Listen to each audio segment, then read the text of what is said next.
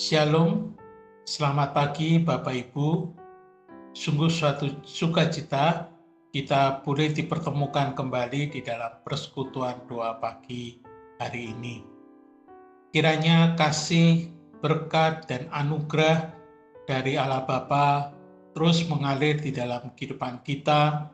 Kita juga tetap semangat, tetap sehat di dalam menjalani hidup ini.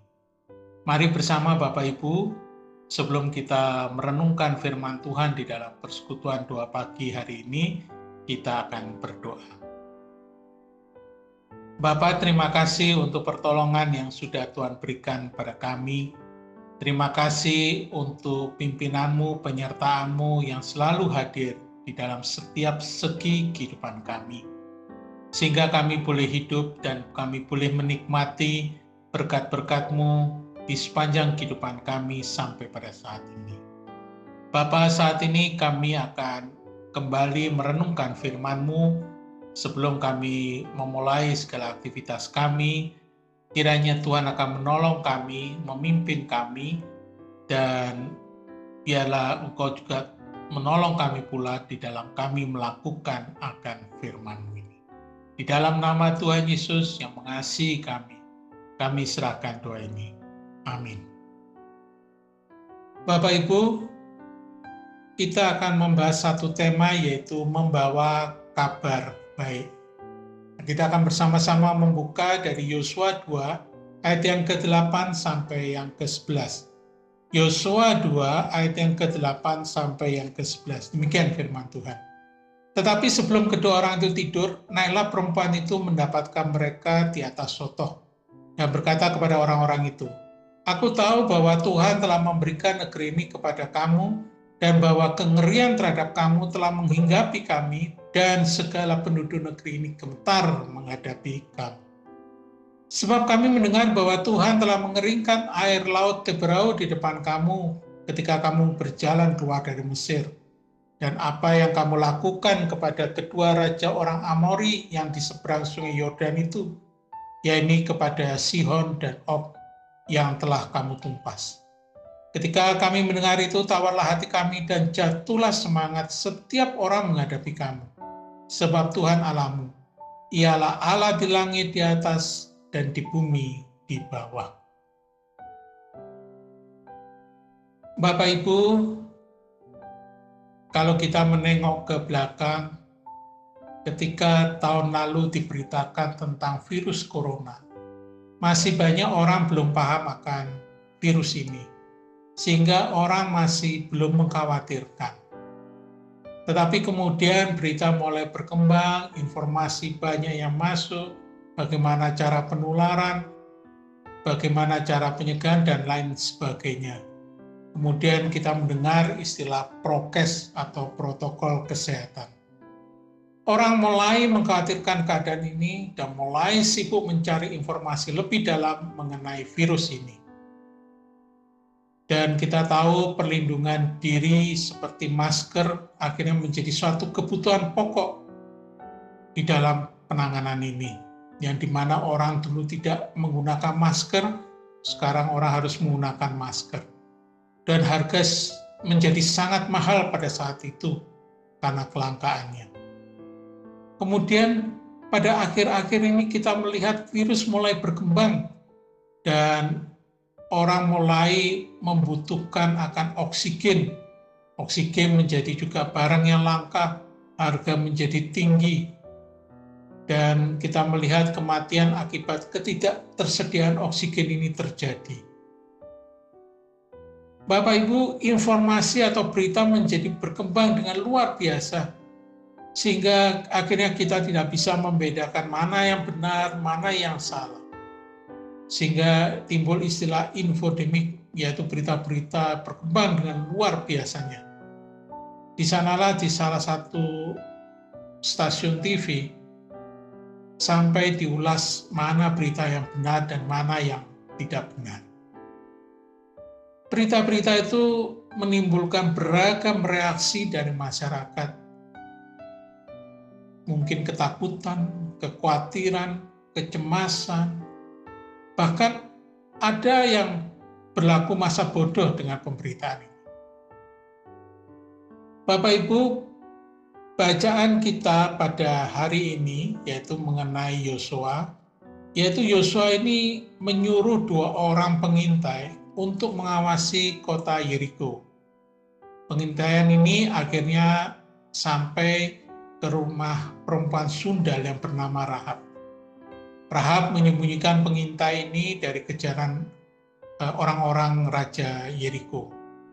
Rahab memberitahukan kepada pengintai tersebut bahwa orang-orang Yeriko begitu tawar hati dan jatuh semangat mereka ketika mereka tahu apa yang terjadi oleh orang-orang Israel karena Tuhan. Mereka mendengar bahwa Allah Israel mengeringkan air laut Tebrau, mengalahkan raja orang Amori yaitu Sihon dan Og. Inilah berita membuat mereka tawar hati. Berita tentang kebesaran Allah orang Israel itu telah memberikan reaksi kepada orang Yeriko yaitu satu ketakutan yang luar biasa sampai mereka tawar hati dan hilang semangat. Bapak Ibu, berbagai reaksi pasti akan muncul ketika kita mendengar berita-berita yang ada. Oleh karena itu, di dalam bulan misi ini, mari kita diingatkan kembali bahwa kita mempunyai tugas yaitu untuk memberitakan kabar baik, yaitu Injil keselamatan kepada semua orang. Sehingga mereka bereaksi atas berita ini dan mereka menerimanya akan beroleh keselamatan. Bapak Ibu yang kasih, kita tahu di dalam Roma 3:23 dikatakan karena semua orang telah berbuat dosa dan telah kehilangan kemuliaan Allah. Saudara, berita tentang dosa ini telah ditekankan di Roma 3:23 bahwa semua orang itu telah berbuat dosa. Dan oleh karena itu semua orang patut dihukum karena upah dosa itu adalah maut. Roma 6 ayat 23 mengatakan sebab upah dosa ialah maut, tetapi karunia Allah ialah hidup yang kekal dalam Kristus Yesus Tuhan. Kabar baiknya adalah kita diselamatkan karena kasih karunia Allah atau anugerah Allah atau pemberian Allah yang diberikan secara cuma-cuma kepada kita oleh pengorbanan Tuhan Yesus Kristus yang mati di atas kayu salib untuk menebus dosa-dosa umat manusia. Yesaya 53 ayat yang ketiga sampai yang kelima mengatakan demikian. Ia dihina dan dihindari orang, seorang yang penuh kesengsaraan dan yang biasa menderita kesakitan. Ia sangat dihina sehingga orang menutup mukanya terhadap dia dan bagi kita pun dia tidak masuk hitungan. Tetapi sesungguhnya penyakit kitalah yang ditanggungnya dan kesengsaraan kita yang dipikulnya. Padahal kita mengira dia kena tulah, dipukul, dan ditindas Allah. Tetapi dia tertikam oleh karena pemberontakan kita. Dia diremukan oleh karena kejahatan kita. Ganjaran yang mendatangkan keselamatan bagi kita ditimpakan kepadanya. Dan oleh bilur-bilurnya kita menjadi sembuh. Karena Kristus sudah menebus dosa manusia, sehingga kita yang percaya dalam namanya, kita menjadi orang yang dibenarkan. 2 Korintus 5 ayat 21 mengatakan demikian. Dia yang tidak mengenal dosa telah dibuatnya menjadi dosa karena kita supaya di dalam kita kita dibenarkan oleh Allah. Bapak Ibu ini adalah suatu berita yang baik kita ini adalah orang-orang yang diselamatkan. Kita ini adalah orang-orang yang sudah dibenarkan oleh Allah. Kabar baik inilah yang harus kita beritakan sebagai perintah daripada Allah. Karena itu, perintah maka sudah menjadi keharusan baik kita untuk memberitakan. Oleh karena itu, untuk menjalankan perintah Allah ini, maka yang pertama kita harus mengalami terlebih dahulu perjumpaan pribadi dengan Allah. Kita harus menerima Allah sebagai Tuhan dan Juru Selamat kita secara pribadi terlebih dahulu. Dimeteraikan oleh Roh Kudus, menjadi bagian keluarga Allah, menjadi ciptaan baru. Ini yang harus kita alami terlebih dahulu, yaitu bahwa kita sendiri harus mengalami kelahiran baru, harus mengalami perjumpaan pribadi dengan Tuhan, harus menerima dia secara pribadi dengan Tuhan terlebih dahulu. Yang kedua, untuk menjalankan perintah Allah ini, maka kita harus hidup di dalam firman-Nya. Kenapa? supaya kita mempunyai pengalaman iman di dalam melakukan firman-Nya. Tidak hanya kita mengerti firman Tuhan, tetapi kita juga punya pengalaman di dalam menjalankan firman-Nya di dalam kehidupan kita ini. Yakobus 1 ayat 22 sampai 24 mengatakan demikian. Tetapi hendaklah kamu menjadi pelaku firman dan bukan hanya pendengar saja, Sebab jika tidak demikian kamu menipu diri sendiri. Sebab jika seorang hanya mendengar firman saja dan tidak melakukannya, ia adalah seumpama seorang yang sedang mengamat-amati mukanya sebenarnya di depan cermin. Baru saja ia memandang dirinya, ia sudah pergi, atau ia segera lupa bagaimana rupanya. Bapak Ibu, dengan mempunyai satu pengalaman pribadi, akan menjadi kesaksian bagi kita sendiri dan juga bagi orang lain. Sering kita menerima satu berita dari pesan WhatsApp. Banyak berita-berita yang ada bersiliweran di WhatsApp saat ini. Suatu saat saya menerima suatu berita dan saya bertanya kepada si pengirim berita, apakah benar berita tersebut? Dan dijawab, Oh maaf Pak, saya hanya meneruskan saja. Bapak Ibu, banyak orang hanya bisa meneruskan. Mereka tidak mengetahui kebenarannya, hanya bisa meneruskan saja. Dan akhirnya banyak orang yang percaya yang mungkin itu berita bohong. Atau itu mungkin berita benar, saya tidak tahu. Tetapi inti daripada ini, banyak orang yang hanya bisa mendengar, kemudian menyebarkan tanpa tahu kebenaran. Kita harus mengalami sendiri, Bapak Ibu, untuk kita menjadi pemberita kabar baik. Kita mungkin pernah mendengar ilustrasi seorang calo, mungkin calo bis yang menawarkan uh, tujuan kepada para penumpang yang mau pergi pada suatu tujuan tertentu tapi kalau kita lihat ternyata dia tidak ikut di dalam rombongan penumpang itu. Dia tetap di tempat. Dia hanya menawarkan. Bagaimana situasi kota di sana, atau tujuan di sana, bagaimana perjalanan di sana, dia tidak mengetahui. Dia hanya bisa menawarkan. Bapak Ibu, kita ketika kita menjadi pembawa kabar, maka kita juga harus mengalami akan hal ini sehingga ketika kita mewartakan kabar baik ini kepada banyak orang, kita mempunyai keyakinan yang kokoh, yang kuat bahwa um, untuk memberitakan akan berita itu. Beritakanlah kabar baik keselamatan kepada semua orang, agar mereka juga memperoleh keselamatan sebagaimana yang kita juga alami. Pertanyaannya kemudian adalah, banyak orang yang tidak tahu bagaimana cara menyampaikan.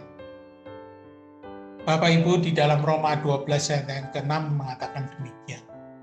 Demikianlah kita mempunyai karunia yang berlain-lainan menurut kasih karunia yang dianugerahkan kepada kita. Kita masing-masing telah diberikan karunia oleh Roh Kudus. Oleh karena itu, pergunakanlah karunia tersebut untuk memberitakan kabar baik. Ketika karunia Bapak Ibu adalah menyanyi, nyanyikanlah segala kebaikan-kebaikan Tuhan. Ketika karunia itu untuk berdoa, ajak saudara atau siapa untuk berdoa, mengenalkan kebaikan Tuhan. Bila kita punya karunia mengajar, baiklah kita mengajar tentang kebaikan-kebaikan Tuhan.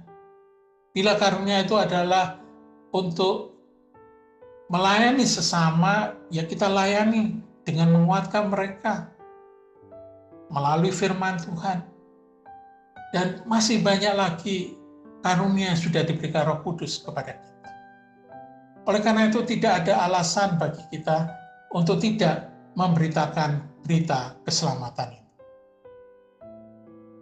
Bapak Ibu yang kasih, ketika kita membawa berita keselamatan itu, membawa berita yang baik, maka dikatakan oleh Yesaya 40 ayat yang ke-9. Hai Sion pembawa kabar baik, naiklah ke atas gunung yang tinggi. Hai Yerusalem pembawa kabar baik, nyaringkanlah suaramu kuat-kuat. Nyaringkanlah suaramu, jangan takut, katakanlah kepada kota-kota Yehuda, lihat itu Allahmu. Saudara, ketika kita menjadi pembawa kabar baik, banyak orang yang ingin mendengar. Oleh karena itu, Yesaya mengatakan, nyaringkan suaramu dan jangan takut, karena ini berita yang baik. Yesaya 52 ayat 7 mengatakan, betapa indahnya kelihatan dari puncak-puncak bukit kedatangan pembawa berita yang mengabarkan berita damai dan memberitakan kabar baik, yang mengabarkan berita selamat dan berkata kepada Sion, Alamu itu Raja. Bapak Ibu suatu sukacita ketika kita menjadi pembawa kabar baik. Karena dikatakan di dalam Yesaya 20, 52 ayat yang ke-7, betapa indahnya. Saudara-saudara yang kasih dalam Tuhan Yesus Kristus, Bapak Ibu, kadang-kadang kita menjadi takut untuk menjadi kabar baik. Karena di dalam Yesaya ini kita mengerti bahwa kita jangan menjadi takut untuk memberitakan kabar baik. Karena dikatakan betapa indahnya pembawa kabar baik itu. Matius 5 ayat yang ke-9 mengatakan demikian. Berbagailah orang yang membawa damai karena mereka disebut anak-anak Allah. Mereka ini pembawa-pembawa kabar baik ini, pembawa damai ini disebut sebagai anak-anak Allah. Bapak Ibu, sungguh suatu sukacita untuk menjadi pembawa kabar baik, karena penerimanya pasti akan diselamatkan dari kutuk dosa. Inilah yang jadi masalah manusia. Tiada yang lebih indah bila satu orang diselamatkan, karena surga akan bersuka cita. Amin. Bapak Ibu, mari kita berdoa. Kami bersyukur dan berterima kasih ya Tuhan, karena kami boleh diselamatkan. Kami boleh menerima anugerah keselamatan itu secara cuma-cuma. Kami bersyukur dan berterima kasih bahwa Roh Kudus telah memeteraikan kami, sehingga kami menjadi anak-anakmu, menjadi bagian dari keluarga Allah. Dan kami bersyukur bahwa kami juga akan tinggal bersama-sama dengan Kau di surga Allah. Kami bersyukur dan berterima kasih ya Tuhan, bahwa hidup kami saat ini dikuasai oleh Roh Kudus, sehingga hidup kami selalu dipimpin oleh Roh Kudus. Kami sudah menjadi milikmu. Oleh karena itu Tuhan, tolonglah agar kami juga terus mewartakan berita sukacita ini. Injil keselamatan itu kepada banyak orang, sehingga banyak orang yang boleh mengenal Engkau sebagai Tuhan dan Juru Selamatnya. Mereka boleh menerima keselamatan, sebagaimana kami juga sudah menerima keselamatan itu. Terima kasih ya Bapak, kami percaya Tuhan akan menguatkan kami, menolong kami, sehingga kami sehingga kami dimampukan untuk menjadi pemberita-pemberita dan pembawa kabar. Terima kasih ya Allah. Terima kasih ya Roh Kudus. Pada saat ini juga kami mau menyerahkan keadaan kami, segala aktivitas kami, segala permasalahan kami. Ya Tuhan, kami percaya bahwa rancanganmu ada rancangan damai sejahtera, bukan rancangan kecelakaan, untuk memberikan masa depan yang penuh harapan kepada kami dan kau turut bekerja dalam segala sesuatu untuk mendatangkan kebaikan bagi kami. Tidak ada yang jelek daripadamu ya Tuhan. semuanya baik darimu. Terima kasih. Oleh karena itu kami mau hidup terus bersyukur hanya kepadamu. Di setiap pergumulan kami, kami tahu Tuhan pasti menolong kami. Oleh karena itu Tuhan, berkatilah kami semua anak-anakmu. Tuhan akan melingkupi kami dengan kasih. Tuhan akan menolong setiap langkah kehidupan kami. Saat ini mungkin terutama di dalam rekan-rekan kami, saudara-saudara kami yang sedang terpapar uh, pandemi COVID-19. Tuhan, kiranya Tuhan memberikan kemurahan kepada mereka. Tuhan akan jamah, Tuhan akan sembuhkan mereka, Tuhan, sehingga mereka boleh beraktivitas kembali dan mereka boleh menyuarakan kesaksian kehidupan mereka kepada banyak orang. Tuhan, tolonglah mereka satu persatu. Dan tolonglah juga untuk bangsa dan negara ini, Tuhan. Para pemimpin kami yang harus mengambil keputusan-keputusan di tengah situasi yang sulit saat ini, Tuhan. Kiranya Tuhan juga memberikan hikmat dan kebijaksanaan pada para pemimpin, sehingga mereka boleh mengambil langkah-langkah yang benar sesuai dengan kehendak Tuhan. Tuhan Yesus, kami mohon kemurahan. Biarlah Engkau akan memberkati kami, juga bangsa dan negara kami ini Tuhan, dan kehidupan seluruh dunia. Sehingga semuanya Tuhan akan melimpahi kasih-Mu Tuhan. Dan yang terutama biarlah mereka boleh mengenal Kau sebagai Tuhan dan Juru Selamat. Terima kasih ya Bapa, kami serahkan doa ini di dalam nama Tuhan Yesus Kristus, Tuhan dan Juru Selamat kami hidup. Amin.